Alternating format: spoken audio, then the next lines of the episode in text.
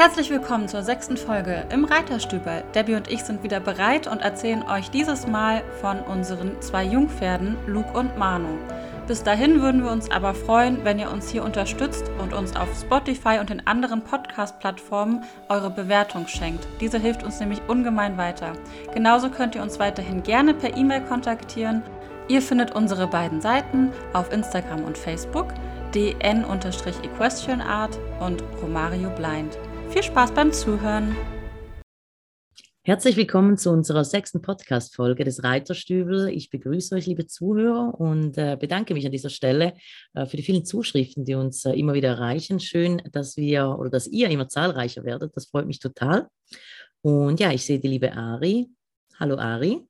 Hallo, schön wieder hier zu sein. Ja, finde ich auch. Und heute haben wir ja ein ganz spannendes Thema, das wir besprechen, weil wir eigentlich beide ähm, in der Situation sind, Jungpferde zu haben. Genau, ich habe jetzt aktuell Luke, der ist jetzt fünf Jahre und ein Konig, also auch mal eine andere Rasse außer Lusitan oder Warmblut. Und du arbeitest gerade mit Manu. Wie alt ist der jetzt? Manu wurde jetzt gerade sechs. Mental würde ich sagen, ihm fehlt ein Jahr irgendwo. Der wurde ja sehr früh gestartet. Ich glaube, zu schnell, zu viel äh, in, äh, in Portugal. Und jetzt äh, habe ich mich äh, im Laufe des Jahres, wo jetzt bei mir ist, entschlossen, vermehrt auch noch mehr Jungpferdearbeit zu machen. Also eigentlich Arbeit, die du vermutlich mit, äh, mit Luke machst, der fünf ist.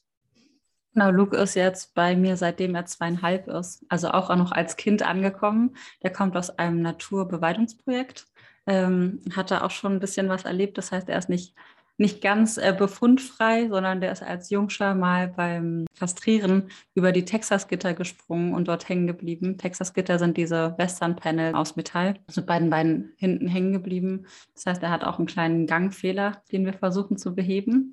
Ähm, und er durfte hier erstmal ankommen und musste ja alles lernen. Also wirklich vom ersten Halftern, Putzen, Anwinden, Boxen kennenlernen, dann wird mhm. das ganze Spiel durch.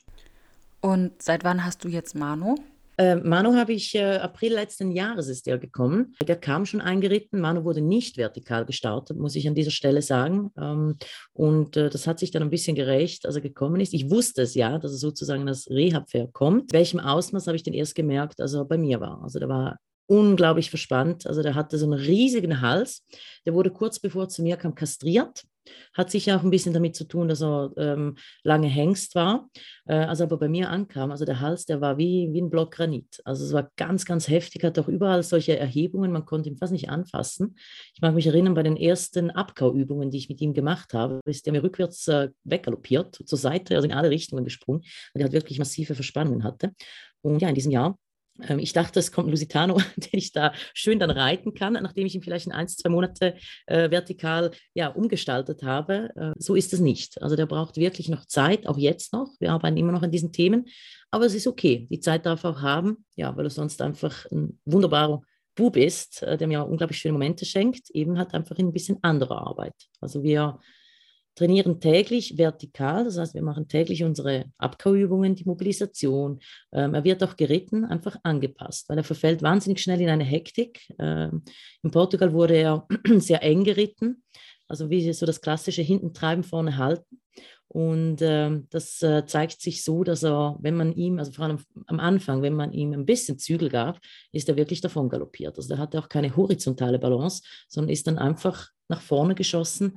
Und ja, daran arbeiten wir jetzt schon ein Weilchen. Weißt du denn, äh, mit welchem Alter er eingeritten worden ist? Oder also quasi etwas von seiner Vorgeschichte? Das ist ja auch spannend. Ja, viel weiß ich eigentlich nicht. Ich weiß, dass er scheinbar schon im Training für den, äh, als Stierkampfpferd war und hm. dort dann aussortiert wurde. Mir wurde gesagt, weil er zu aggressiv mit den Stieren war, kann ich mir nicht vorstellen bei Manu, das ist so ein, ach, das ist so ein, ein Schnügel, sagt man auf, äh, auf Schweizerdeutsch, so ein lieber Kerl. Ähm, aber letztendlich ist es mir auch egal. Jetzt ist er bei mir und ich habe ihn kennengelernt als wahnsinnig feinfühliges Pferd, auch sehr introvertiert am Anfang. Also er hat einen Moment gebraucht, bis er ein bisschen Vertrauen ähm, gefasst hat. Super anständig. Ähm, ich glaube, ich weiß jetzt nicht genau, wie sie in Portugal die Jungpferdearbeit machen. Vermutlich nicht so, wie wir uns das vorstellen. Aber der war äh, natürlich führig. Also der, der rennt einen nicht um. Also der, der ist vorsichtig. Bei ihm war es wirklich, glaube ich, vor allem auch ein bisschen ein Vertrauensthema der hat auch auf der Nase und ich habe gesehen, ähm, am, hint, ähm, am Rührbein hat er Verletzungen. Also der hat von der Sereta wirklich auch immer noch Narben auf, der, auf dem Nasenrücken. Also ich möchte nicht genau wissen, was da genau passiert ist. Aber wie gesagt, es ist mir egal. Ich sehe jetzt den Ist-Zustand, nehme ihn so, wie er ist und äh, baue jetzt darauf auf. Und der Weg wird vielleicht etwas länger, aber dafür schweißt es uns zusammen und das, also er wird wunderbar. Er ist jetzt schon sehr, sehr toll.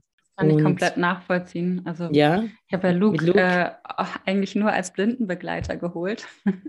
da können wir jetzt nicht mithalten mit dem Stierkampf, sondern Luke sollte eigentlich nur die Aufgabe erfüllen, ähm, da zu sein, spazieren zu gehen und eben Ruhe auszustrahlen. Und das macht er auch super.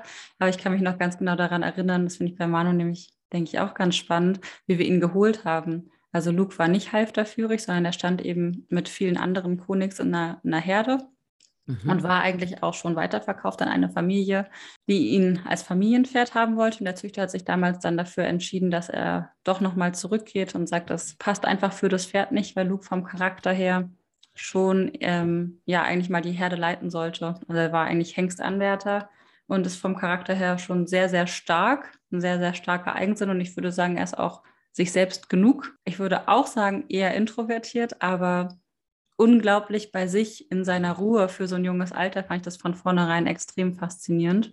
Und wir mussten ihn dann irgendwie zu uns bringen. Mhm. Ich denke mal, Manu ist wahrscheinlich mit Transporter aus Portugal gekommen. Das musst du gleich mal erzählen. Genau, und ja. ist auf jeden Fall. Erzähle ich nachher. Anhänger und Fohlengitter, ähm, selbstgebasteltem Fohlengitter mit Ari gefahren. da musst du mir erklären, wie das dann selbst gebastelt war. Okay, gut. Äh, mein ja. Opa hat ein paar Tage vorher uns aus Metall quasi so eine Art Fohlengittervorrichtung gebaut, weil mir so eine Woche vorher erst klar geworden ist, was das überhaupt bedeutet, dass ich so ein kleines Pony von 1,40 ja. auflade ja. und nicht anbinden kann. Meine Anhänger mit äh, mhm. Heu ausgekleidet und alles sicher gemacht und haben eben dafür gesorgt, dass er auch nicht raus kann. Haben ihn aufgeladen, wie man Wildpferde typisch auflädt, gesperrt in Texas-Gitter. Mhm reingetrieben, aber wirklich in Ruhe. Also er hatte zweieinhalb Stunden Zeit, um auf den Hänger zu gehen und seine Freunde standen auch noch drumherum. Das haben sie wirklich schön gemacht. Dann ging die wilde Fahrt los mit dem Pony, was die ganze erste Stunde überhaupt nicht davon begeistert war, auf diesem Ding zu stehen. Kann ich mir vorstellen. Ach, Luke. Ich weiß auch noch, ich habe Mama ja. angerufen auf der Fahrt und habe gesagt, ich werde so ein wildes Pony hier abladen. Du musst alles absperren. Bring alles in Sicherheit. Ach, und nee. runter kam dann, als wir die Klappe geöffnet hatten, so ein ganz entspannter Konig, der sich alles angeguckt hat und hier sofort angekommen ist. Wie ist Manu äh, gefahren worden? Ist der mit dem Transporter? Genau, mit dem Lastwagen. Also das war ein Transportunternehmen, also es ist wirklich sehr, sehr gut transportiert worden. Manu, der kam, also das letzte Stück wurde er dann äh, mit einem äh, normalen Pferdetransporter zu mir gebracht in den Stall. Und ich weiß noch, der ist ausgestiegen. Ich, der sah super aus. Also der hatte kein, kein nasses Haar. Also es scheint ihn nicht gestresst zu haben. Die haben wirklich sehr, sehr gut geschaut. Das ist eine sehr lange Fahrt. Ich weiß gar nicht, äh, wie lange aus Portugal, also mit Zwischenstopps auch. Ähm, aber der sah top aus. Ähm, danach hat er natürlich ein bisschen abgebaut. Ja, ich habe da auch Horrorstories gehört, teilweise äh, von den Transporten, aber die äh, hatten das wirklich klasse gemacht. Ja, sehr, sehr professionell. Und ich weiß noch, ich war so auf Nadeln, weil ich habe ja Manu blind gekauft. Ja, also ich habe ihn so wie Black auch schon, wie eigentlich fast alle meine Tiere, also das Bauchgefühl und das Herz haben entschieden. Und ähm, ich habe ihn ja das erste Mal gesehen, als er aus dem Transporter gestiegen ist. Und ich habe Black vorher, kurz vorher gearbeitet. Und Black ist ja, ja, wenn man die Videos von den beiden sieht, ich meine, Black ist einfach gigantisch. Ne? Er hat 1,75, 950 Kilo, der ist halt einfach riesig. Und Manu ist dann aus dem Transporter ausgestiegen. Und ich habe mir nur gedacht, so, Scheiße, der ist so klein, was mache ich denn jetzt? Dabei ist er gar nicht so klein, er hat äh, gut 1,60 jetzt schon, aber ähm, die, die, der Vergleich hat neben Black, den habe ich heute teilweise noch, die stehen ja auch nebeneinander. Und äh, ja, ich weiß noch, also er ist ausgestiegen und sein Fell, das hat zugeglänzt in der Sonne, wie Gold. Deswegen sage ich immer, das ist ein Goldbube. Und ja, du siehst, ich grinse, also ich liebe dieses Pferd wirklich äh, wahnsinnig, wahnsinnig fest. Also Mit dem Größenunterschied, da kann ich auch auf jeden Fall mitreden. Ja, bitte. Ja, ja, ja. Ich hatte mir ja geschworen, ich will nie wieder ein Pony und eigentlich wollten wir so einen Beisteller von zehn Jahren äh, der einfach nur ruhig mit ins Gelände geht. Und ich hatte ja. E-Horses durchgesucht und habe gesucht und gesucht und habe festgestellt, das passt mir irgendwie alles nicht. Also ich bin auch mhm. so ein mhm. Bauchmensch, was das angeht und der Charakter muss eben stimmen. Und bin bei diesen ganzen Anzeigen einfach nur bei Luke hängen geblieben. und das war noch nicht mal die Anzeige von Luke, sondern es waren drei Chronics auf einem Bild. Und dann dachte ich, es irgendwie ein schöner Ausflug, mal in so eine Herde reinzufahren und sich das anzugucken. Und hatte auch von ihm in der Nacht geträumt, also von dieser Anzeige. Und auch von meinem äh, Kindheitspony in derselben Nacht. Habe dann gedacht, okay, es mhm. muss irgendwie ein Zeichen sein hin. Das Universum hat dir genau. ja, Zeichen geschickt. Ich vor dem Pony und habe gedacht, okay, also 1,40 ist wirklich klein. Ja. Er ist jetzt, er ist jetzt, da war er noch nicht mal 1,40, da war er 1,32 oder so, jetzt ist er 1,38. Mhm. Ich finde es immer noch mhm. winzig, aber er deckt Aber das sieht ab. nicht so aus, der deckt super gut ab. Also wenn ich die Videos sehe, äh, ich meine. Aber jetzt, wenn man ihn im Vergleich zu Romo ja. sieht, der ja doch um einiges größer ist, sieht er halt aus wie der kleine Superheld. Ja. Sind sie ja auch kleine Superhelden, gell, neben den großen. Also wenn, ja. äh, wenn Manu mit Black auf der, also Manu hat ja Black so lange genervt, dass, äh, bis der wirklich dann eingerenkt hat und angefangen hat zu spielen. Also Black hat vorher nie wirklich gespielt mit anderen Pferden und Manu, der verhält sich auch so ein bisschen wie ein Superheld neben ihm. Also die Größe tut ihm nichts ab. Der verhält sich wie ein ganz großer auch. Ja, auf genau, der, auf das der Ich auch. ja, ist ja auch schön. Und ähm, ja, Konigs sind ja auch nicht ganz so einfach. Gell? Die sind halt wirklich sehr naturbelassen sozusagen vom oder äh, wilder möchte ich, möchte ich nicht sagen, aber die sind ja Vielleicht magst du mir ein bisschen erzählen, ob das stimmt, dass die ein bisschen ähm, Wildpferdemäßiger sind. Ja, na klar. Also er ist ja in auch der Ausbildung. Ähm, ohne großen Menschenkontakt aufgewachsen. Die Menschen kamen immer in die Herde und sie haben auch äh, quasi Handkontakt gehabt. Also ich kann jetzt nicht sagen, mhm. ich habe das komplett äh, Wildpferd geholt, aber mhm. ansonsten mhm. war er eben komplett roh und kannte wenig so an Zivilisation, sowas wie ein Steigebäude oder äh, neu moderne Selbsttränken zum Beispiel. Ähm, ich finde es aber recht spannend, sich auch nochmal mit der Rasse auseinanderzusetzen, denn Konigs sind auch Spätentwickler. Das heißt, ähm, aus meinem Verständnis heraus, so wie ich ihn jetzt kennengelernt habe, heißt das für mich, er braucht eben auch ein gewisses Kindheitsalter, äh, was man ihm einfach zugestehen muss. Ähm, er ist jetzt fünf, aber für mich ist es immer noch ein kleines Baby, weißt du? Auch vom Kopf her. Ich weiß ganz genau, und was du meinst, ja. Mhm. Trotz allem merkt man ihm einfach an von seiner Natur und seinem Charakter her, dass er extrem ähm, sensibel ist, sehr, sehr naturverbunden und super intelligent. Also er weiß genau, was er fressen darf, wo man es findet, äh, wie man sich im Wald verhält, wie man mit anderen Tieren, also Rehe, Wildschweine mhm. etc., wir leben ja hier im Naturschutzgebiet, umgeht. Das finde ich sehr, sehr spannend zu beobachten. Und gleichzeitig hat er sich extrem in unsere Zivilisation eingefügt. Ähm, was ich bei ihm nur super spannend finde, war am Anfang auch der Umgang mit den Menschen. Jetzt im Gegensatz zu anderen Rassen sind Konigs mehr, wie soll ich das, wie soll ich das betiteln? Ähm, mit ihrem Körper am Arbeiten. Also er schubst und drängelt ein bisschen mit der Schulter und äh, war immer direkt auf Berührungskurs. Das kenne ich von Warmblütern so nicht. Und es war eben eine Umstellung, dann zu schauen, dass wenn man so ein bisschen weggedrängelt wird, ähm, man eine Lösung findet, die gewaltfrei ist und fair um trotzdem seinen Standpunkt klar zu machen, weil die sind schon ein bisschen büffeliger, was es angeht, aber innerhalb dieses büffeligen Tieres steckt eigentlich eine ganz sensible Seele. Und das mhm. war für mich erstmal ein großer Balanceakt, da ja einfach mit, mit umzugehen.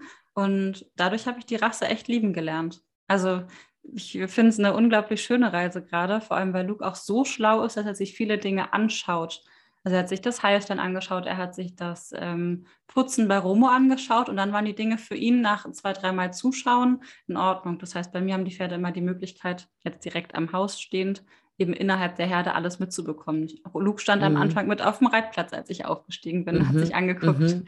was aber ich das da finde ich, äh, find ich ein wichtiger Punkt, das habe ich aber bei Manu auch beobachtet. Also der hat sich, äh, nach, nachdem er dann, die haben relativ schnell dann verstanden, dass die zusammengehören, die beiden, ja, Black und Manu. Und ähm, Manu hat sich dann angefangen, alles abzuschauen, auch von Black. Also da, du hast ihm wirklich angesehen, wie er sich die Dinge ansieht. Deswegen habe ich eigentlich immer geschaut, dass Black auch irgendwo in der Nähe ist und die Dinge vorgemacht hat. Ähm, ich habe ja Manu relativ schnell dann auch angefangen, an der Hand mitzunehmen beim Ausreiten. Und ich glaube, das ist ein ganz, ganz großes Glück, das ich habe mit Black, weil der hat einfach ein unglaublich starkes Nervenkostüm. Also da passiert wirklich nichts. Und so kann er Manu sozusagen an der Hand nehmen oder am Huf nehmen und die Welt zeigen, was mir dann auch, ähm, was ich erst einmal eine ganz schöne Arbeit für die Bindung finde, ja, wenn man die Welt zusammen entdeckt und so ihm halt wirklich auch äh, ohne Stress und mit einem sicheren Pferd alles zeigen kann, was ihm dann halt auch zunutze kommt später. Also es ist, ähm, deswegen ist es gut, wenn man Pferde hat, die schon gesetzter sind und den Jungen, den Jungspunden zeigen können, dass Dinge nicht gefährlich sind.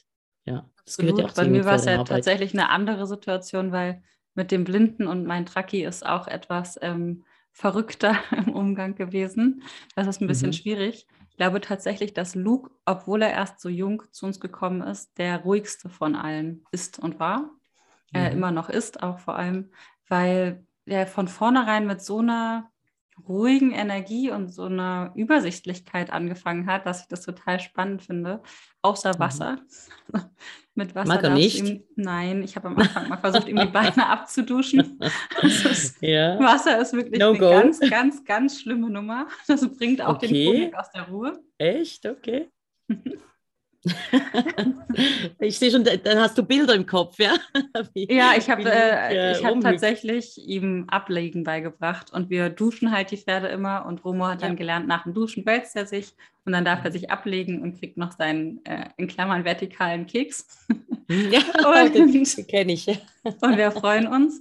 Und Luca hat das eben mitgemacht, das Ablegen. Und ich dachte, ich kann das genau so etablieren, weil im Sommer abgeduscht werden auch einfach mal unglaublich schön ist. Wir hatten so trockene Sommer jetzt. Und ich habe gedacht, dann kann ich ihm den ganzen Dreck da rauswaschen. Und ich weiß noch, im ersten Jahr kamen wir mit dem Wasserschlauch. Und ich war da so ganz unbedarft, weil ich davon ausgegangen bin, ach, ein Jungpferd, naja, er hat ja nichts Schlechtes damit erlebt. Machen wir mhm. ihm erstmal die Beine nass und dann ist gut. Mein Glück hat das Wasser nur ganz kurz gesehen berührt und war am anderen Ende der Wiese. Okay, ja. Also, das war das erste Mal, dass ich ihn schnell habe galoppieren sehen. Und hat gesagt, er geht da nie wieder hin, nie wieder.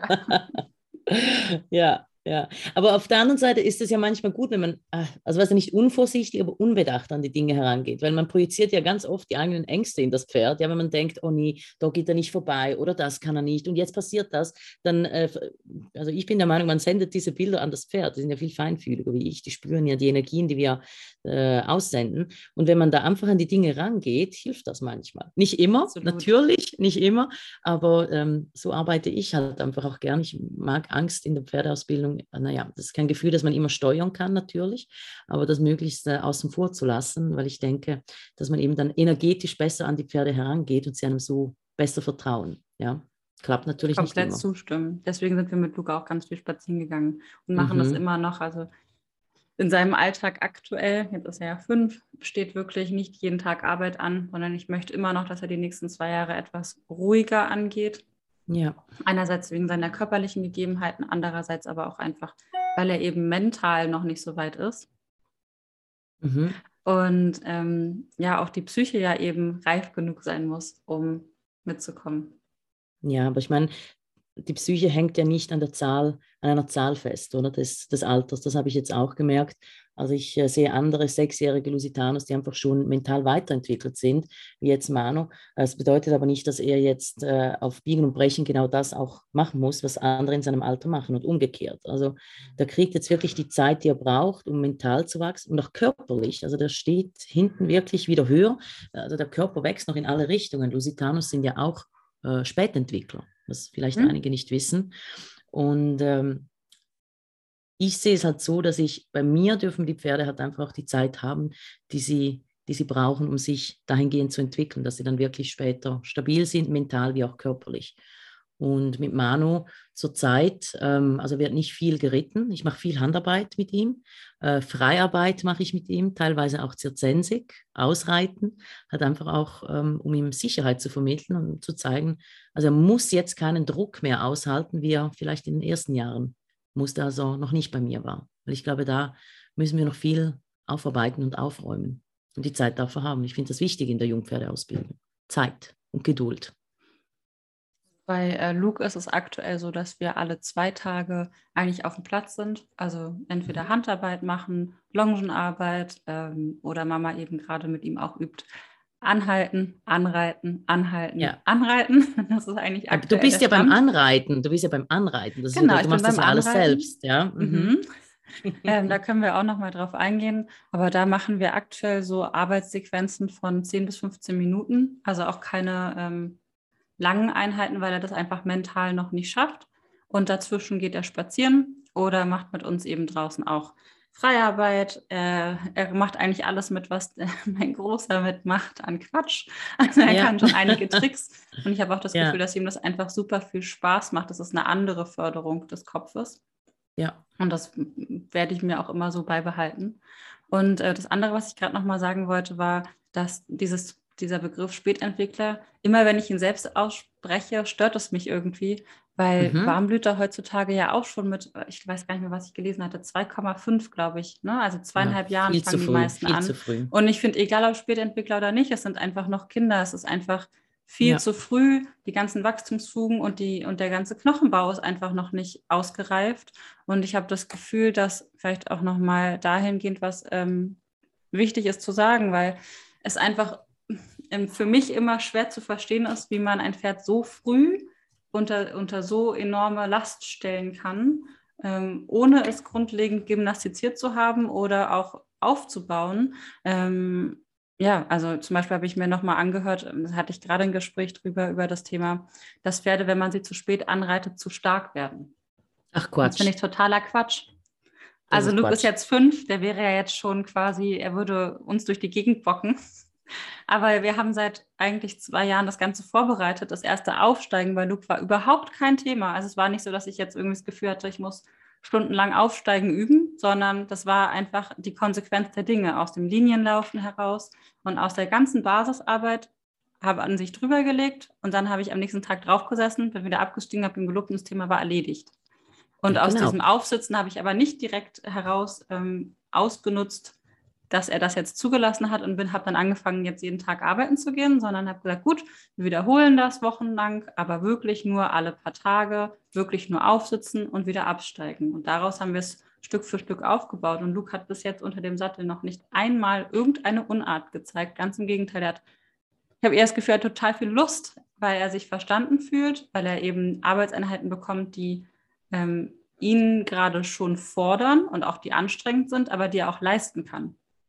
Ja, ich meine, das ist ja der richtige Weg. Es bedeutet ja nicht, dass man bis zum ersten Aufsitzen nichts gemacht hat mit den, mit den Pferden, mit den Jungpferden. Also ich meine, äh, Jungpferdearbeit, Fohlen-ABC, ABC, es fängt ja schon dort an. Also man muss sich und soll sich auch mit dem, mit dem ganz jungen Pferd beschäftigen. Und das ist ja dann ein Weg, der halt einfach Pflasterstein für Pflasterstein zum ersten Aufsitzen führt oder dann zum ersten, was auch immer, die erste Runde drehen äh, mit Reiter. Und äh, also wenn ich auch höre, dass äh, die Leute sagen, ja, nee, die müssen früh eingeritten werden, weil sie sonst Unarten kriegen, da kriege ich ehrlich gesagt die Krätze. Also ich finde das ganz schlimm, weil ähm, ich weiß nicht, wie das äh, die Leute machen, ob die halt einfach vorher keine Jungpferdearbeit machen, an der Hand zum Beispiel. Vertrauensübungen, äh, Gelassenheitstraining, Führtraining, Linienarbeit. Gut, das ist jetzt äh, vielleicht eher noch nicht so bekannt, da haben wir in einer anderen Podcast-Folge darüber gesprochen, das würde aber helfen. Und erst danach ja, kommt man dann zum Anreiten. Also da ist ja ganz, ganz, ganz, ganz viel Weg vorher, den man geht mit diesem Pferd, damit es auch einem vertraut damit es nichts zu befürchten hat, oder? Ja, aber das ist die Idealvorstellung, aber das, was ich aber so es sein. erlebe und auch sehe, und ist jetzt gar nicht äh, wertend gemeint, sondern einfach das, was man wirklich außerhalb sieht, ist eben, dass die Pferde, glaube ich, so einen Zeitraum von drei höchstens mal sechs Monate, wobei sechs Monate ja schon wirklich fair ist, bekommen, um eben zu lernen, longieren, anreiten, fertig sein. Und dann und erwarten die meisten ja auch wirklich schon, ja. dass die Pferde reitbar sind, sicher reitbar. Und das finde ich, äh, wenn man das jetzt mal aufs Pferdeleben betrachtet, ein Pferd kann 30 Jahre alt werden, wenn nicht sogar älter, sind drei Monate so ein kleiner Zeitraum. Ähm, ist einfach schade, dass das allgemein üblich ist. Ja, und dann wundert man sich, wieso dass die Pferde äh, danach äh, komplett überfordert dann austicken, ja, und dann äh, zu Durchgängern, Durchgängern oder ähm, äh, Bockern werden. Ich meine, in so einer kurzen Zeit kann man ja fast nur mit Druck und Geschwindigkeit arbeiten und das ist immer der falsche Weg mit Pferden. Ja, man soll sich Zeit nehmen, gerade an der Basis beim Jungpferd, weil wenn man, da, wenn man sich dort Zeit nimmt, kann man später Zeit sparen. Das wäre eigentlich für viele Leute ja das, was sie möchten, oder? Aber da ist das einfach eine verkehrte Welt dass du, dass du die ganzen muskulären Verspannungen dir sparen könntest. Also gerade mhm. durch diesen kurzen Zeitraum des Anreitens und auch jeden Tag Arbeit entstehen einfach eine muskuläre Belastung, die das Pferd ja vorher überhaupt nicht gewohnt war. Wenn wir jetzt mhm. davon ausgehen, dass viele dann wirklich jeden Tag eine, also eine halbe Stunde ablongieren plus nochmal eine halbe Stunde bis eine Stunde reiten. Und wenn mhm. dann noch sogar der Besitzer kommt, danach nochmal drauf sitzt, ist es einfach eine enorme Belastung des noch nicht fertigen Knochengerüstes und der Muskulatur, die diese Belastung vorher einfach gar nicht gewohnt war. Hm, ich weiß auch nicht, ob, ob, man, ob sich viele Leute damit beschäftigen. Ähm, ich habe gelesen, die letzten Wachstumsfugen, ich weiß jetzt nicht genau, wo, die sind mit sechs bis sieben geschlossen. Also ist das richtig? Das, äh ja, Also ja. ich kenne das auch seit sieben, aber es kommt auf die Rasse drauf an. Ich würde ja. mal zwischen sieben und zehn sagen, dann sind wir hier auf der sicheren ja. Seite. Ähm, okay. Aber halt wirklich relativ spät, wenn man jetzt von zweieinhalb bis drei Anreiten ausgeht, ist es halt krasser Zeitraum. Es sind krass, mal sieben Jahre dazwischen. Ähm, die man einfach ziemlich übereilt, gerade weil die Pferde ja auch, wenn sie in den Sport gehen sollen, ja zu gewissen Zeiten ihres Lebens fertig sein müssen und in diesem System gefangen sind. Aber dieses Müssen müsste man halt einfach streichen, ja, mit den ja. Pferden. Also das ist, das macht mich auch ein bisschen sauer, ehrlich gesagt, ähm, wenn ich das immer wieder höre und sehe, weil es ist einfach, also ja, das Pferd wird halt einfach als Sportgerät gesehen und nicht als, als Lebewesen, ja, mit, äh, die, wo es seine Zeit braucht und seine Bedürfnisse hat. Aber ich glaube, das wäre dann ein, ein gigantisches Umdenken, wenn wir das schaffen würden, ähm, das halt einfach pferdegerechter zu machen. Es passt halt nicht ins System, wie du sagst. Ja, ja also, also weil ich glaube, ist, äh, die Hengstleistungsprüfungen und die ersten Jungpferdeprüfungen musst du ja immer ähm, vor dem sechsten Lebensjahr absolvieren, damit die Pferde dann schon ihre ersten Prüfungsergebnisse auf ihrer Agenda haben und den gewünschten Verkaufspreis bringen. Weil natürlich mhm. ist es für den Züchter auch so, dass wenn die Pferde eben länger dort sind, auch Mehr einfach Kosten. viele Kosten entstehen. Und Pferdezucht ja. an sich ist schon teuer. Also ich, ich kann es auch ein Stück weit verstehen. Ich möchte es damit gar nicht verurteilen. Das müsste sich eben insgesamt etwas ändern und nicht nur an einzelnen Bausteinen Natürlich. werden. Das müsste das ganze System, aber ja, wer weiß, ob wir das jemals miterleben. Vielleicht können wir einfach unseren Teil mit diesem kleinen Podcast dazu beitragen und einfach erzählen, wie wir das machen und unseren Pferden wirklich Zeit lassen, sich zu entwickeln, mental wie körperlich. Ja die Idee, oder? Das ist die Idee, genau, genau. Und das bedeutet jetzt nicht, dass die Pferde oder wir verweichlicht sind, überhaupt nicht. Also ich denke, ähm, unter dem Strich werden die dann, ja, ich möchte das Wort nicht, äh, eigentlich nicht in den Mund nehmen, weil ich denke nicht so, aber die werden dann mehr äh, leisten können, ja, aufs äh, höhere Alter und dann einfach auch länger für uns da Vor sein und wir für sie. Nicht nur das, sondern ich finde auch, dass wenn ich jetzt zum Beispiel an meinen Romo denke oder du auch vielleicht an deinen Black, wenn man ja. selber mal erlebt hat, wie lange es oder wie lange es ähm, gebraucht hat, bis man gewisse muskuläre Verspannungen löst, bis man alte Wunden aufarbeitet, bis man auch psychische Wunden heilt. Also bei Romo war es ja auch ein großer Vertrauensbruch, den er in seinem Leben erlebt hat. Ähm, das hat so viele Jahre und so viel Zeit gekostet und ich glaube auch manche Wunden heilen nie. Wenn ich mir das ersparen ja. könnte, indem ich einfach am Anfang zwei Jahre mehr Zeit investiere, dann würde ich immer diesen Weg wählen. Ich auch. Und ich meine, ich, ich habe den Vergleich gar nicht, also Black natürlich auch. Ähm, ich mag mich erinnern, wir haben den mit knapp fünf, glaube ich, wurde eingeritten, auch nicht vertikal. Und mit sechs hat er dann gesagt, ich habe keinen Bock mehr. Also es war wirklich mit fünfeinhalb ging einfach gar nichts mehr. Und bei, bei Kaltblütern, zumindest die Erfahrung, die ich gemacht habe, die sind ja wahnsinnig leistungsbereit und die machen, machen, machen, bis dann der Punkt kommt, wo es einfach nicht mehr geht. Und bei Black war wirklich so, der hatte einfach keine Lust mehr. Ja? Und dann sind wir wieder ein halbes oder, oder ein Jahr, ich weiß gar nicht mehr, einfach nur noch Bodenarbeit, spazieren, wenn dann vielleicht mal ein Ausritt. Also da hat es uns sozusagen auch wieder zurückgeworfen. Und naja, bei mir war es jetzt einfach so, ich habe ihm dann die Zeit gegeben, danach sind wir dann zu vertikal gekommen und äh, mit dem Wissen, das ich heute habe, werde ich das natürlich vermeiden. Deswegen habe ich bei Manu jetzt die Handbremse reingezogen und gesagt, okay Manu, du sendest mir diese Signale, ich nehme sie wahr und ich helfe dir dabei, dich erstmal zu entwickeln. Wenn bei Manu bin ich jetzt ein Jahr lang dran, an, an äh, alten Wunden sozusagen oder alten Mustern aufzulösen. Aber es ist okay. Du wirst bestimmt auch noch Absolut mehr Zeit. okay. Natürlich. Was ich weiterhin auch ganz spannend finde, 100%. ist ähm, mein erster Weg mit Luke gerade, das auch, ich habe mich ja dafür entschieden, das auch zu filmen und auch zu veröffentlichen, eben unter der Prämisse, dass dieses Pferd äh, muskulär Defizite hat an den Hinterbeinen und dadurch eben auch noch nicht schön läuft und auch unter der Prämisse, dass ich das alles erklärt habe. Es ist trotzdem immer wieder spannend, auch die Reaktionen darauf zu sehen. Ich versuche es immer schon zu erklären, dass es eben alles ein Weg ist und auch bei Romo war die Arbeit ein Weg und sieht eben noch nicht schön aus, weil Arbeit im Fitnessstudio auch für uns Menschen nicht schön aussieht. Man hm, schwitzt, nee. man, man weint, äh, man versucht es, aber es sieht nicht, es sieht nicht ja, Sieht schön nicht aus, aus, als würden wir am, am Strand einen, einen, Drink, schlürfen. Ja, und bei Lufran ist auch nochmal ganz spannend, weil ähm, ich glaube, viele davon ausgehen, dass wir den jungen Pferden die Kopfhaltung nach oben beeinflussen. Bei Luke war es jetzt aber so, ich habe ja ein Pferd, was noch nie etwas anderes erlebt hat. Also der hatte den Kopf noch nie nach unten gezogen oder nach oben gezogen. Er wurde also einfach nicht manipuliert.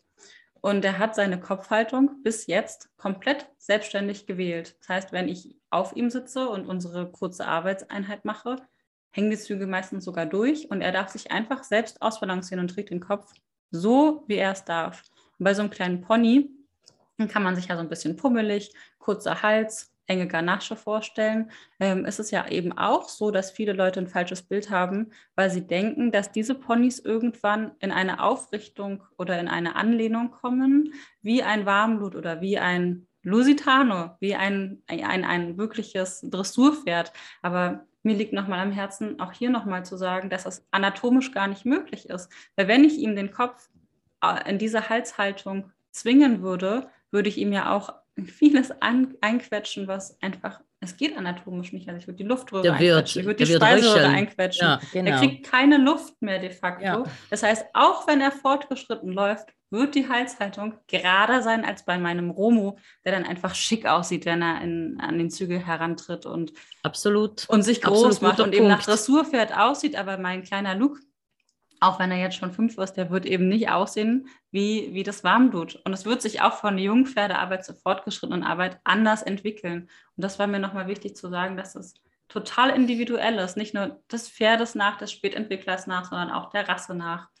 Absolut. Und ja. dass man diese Zeit in der Arbeit, die wir machen, aushalten muss. Und das finde ich echt schwer. Ja, und auch damit klarkommen muss, auch wir selbst. Also ich meine, ich musste auch lernen. Ich hacke hier ein, weil Black ist ja auch so ein Typ, ja. Der mhm. wird nie so laufen wie ein Romo. Der hat auch einen wahnsinnig massigen Hals, wenig Ganaschenfreiheit. Also wenn der zu eng geritten wird, ich merke das auch übrigens in der Mobilisation an der Hand, wenn ich den ein bisschen zu sehr in der Außenstellung habe, dann röchelt der. Also wie du sagst, da, da spannend. Gut, er hat auch eine, ähm, eine ein bisschen eine, äh, die linke Kehlkopfklappe ist gelähmt, da muss man auch ein bisschen darauf mhm. eingehen, okay. Aber trotzdem, also da hört man dann wirklich so ein, wenn ich das so sagen kann, weil er hat einfach wenig Platz. Also ich, man muss halt einfach darauf achten, wie die Rasse oder wie das jeweilige Pferd anatomisch gebaut ist. Und er wird auch nie so eine Beizäumung haben wie Manu zum Beispiel. Ist gar nicht möglich, weil sonst fällt er irgendwann tot um, weil er einfach keine Luft mehr kriegt. Das ist ein guter Punkt. Beizäumung ähm, war das Wort, nach dem ich eben gesucht habe. Beizäumung, genau. Bitte. Ja, ist wichtig, weil ähm, viele Menschen haben einfach Bilder im Kopf, ja, wir würden am liebsten den Stempel nehmen für jedes Pferd, ähm, dass es so aussieht. Aber es ist einfach faktisch nicht möglich, weil je, kein Pferd ist gleich wie das andere. Rassen typisch natürlich gibt es. Mein Warmblut kann sich eher beizäumen, aber jetzt bei einem Kaltblut wie Black oder bei, bei Luke, das Konig, wird das nie passieren. Und das ist auch Nein. gut so. Und das ist ja auch von ist mir auch, auch so. gar nicht gewünscht. Er darf seinen Kopf jetzt einfach so ja, nehmen, wie er ihn genau. braucht. Und das wird eine ganze Zeit lang so aussehen. Und ich finde es eigentlich total schade, dass man damit auch noch auf, auf weitem Flur alleine ist, weil wir versuchen ja beide solche Bilder auch online zu stellen, um eben zu zeigen, wie es aussieht, wenn man arbeitet an etwas, wie ein Weg aussieht. Und ich genau, versuche da auch ein Verständnis für zu wecken, dass es eben nicht normal ist, wenn man ein Pferd einreitet, auch von mir aus innerhalb von drei Monaten, dass der Kopf dann direkt Richtung Brust guckt. Das, das ist, so, das ist sowieso nie richtig, ja. Bild. Nein, ist das nicht. Aber ich gehe davon aus, dass du da auch Rückfragen erhältst oder sagst, ja, das sieht jetzt aber so und so aus und es sollte so und so aussehen. Weil das passiert mir manchmal eben bei Black und da mache ich mir auch die Mühe, das zu erklären. Ähm, Auf jeden Fall. Aber es ist gut, dass du es jetzt hier mal ansprichst im Podcast, weil dann können wir es vielleicht auf einen Schlag ähm, an, mehrere, an mehrere Leute aussenden, vielleicht. Ich glaube, ja. das fragen sich ja auch viele, weil es eben ungewohnte Bilder sind. Mhm. Ähm, ja, nicht nur von uns, sondern auch von anderen äh, vertikalen Seiten. Das sind ein, einfach Bilder, die man sonst so nicht sieht. Und ich denke, wenn man nicht so tief in der Arbeit drinsteckt, wie wir beide jetzt, ist es auch komisch, ein Pferd einfach mal zu sehen, was im Kopf da trägt, wo es ihn eben tragen möchte mal oben, mal eben gerade, mal ein bisschen mehr links, mal ein bisschen mehr rechts. Und natürlich versuchen wir darauf Einfluss zu nehmen, aber eben Stück für Stück. Und es entwickelt sich eher durch die Arbeit an der, an der kompletten Gymnastizierung und an der ähm, Hinterhand, als dass wir vorne versuchen, mit den Händen Einfluss zu nehmen und die Kopfhaltung in etwas zu ziehen. Aber wir wollten ja sowieso auch nochmal das Thema aufmachen, der Kopf-Hals-Position in der Unbedingt. Podcast-Folge weil ich wollte jetzt hier schon einhängen, aber ich glaube, das, äh, das sprengt dann komplett den Rahmen. Ähm, deswegen lass uns da eine separate Podcast-Folge dann dazu machen, weil da habe ich viel zu erzählen bei Black, weil das sah am Anfang auch nicht schön aus, aber es, äh, durch die Entwicklung sieht es jetzt aus, wie es heute aussieht. Also Entwicklung das ist, ist bei Rumbo ganz genauso. Also wenn ich dann noch Videos von vor äh, drei, vier Jahren angucke, denke ich mir auch, hui, ja. Ja. hui. Es ist gut, ein Bewusstsein dafür zu schaffen. Ja, das ist immer Work in Progress und nie das fertige Bild. Und wir zeigen ja, und das halt. trotzdem habe ich auch ein Verständnis dafür, dass man am Anfang das gar nicht verstehen kann, weil Konnte ich auch Bilder nicht. sind, die man nicht gewohnt sind und ich konnte das auch nicht. Und deswegen mhm. war mir das nochmal wichtig.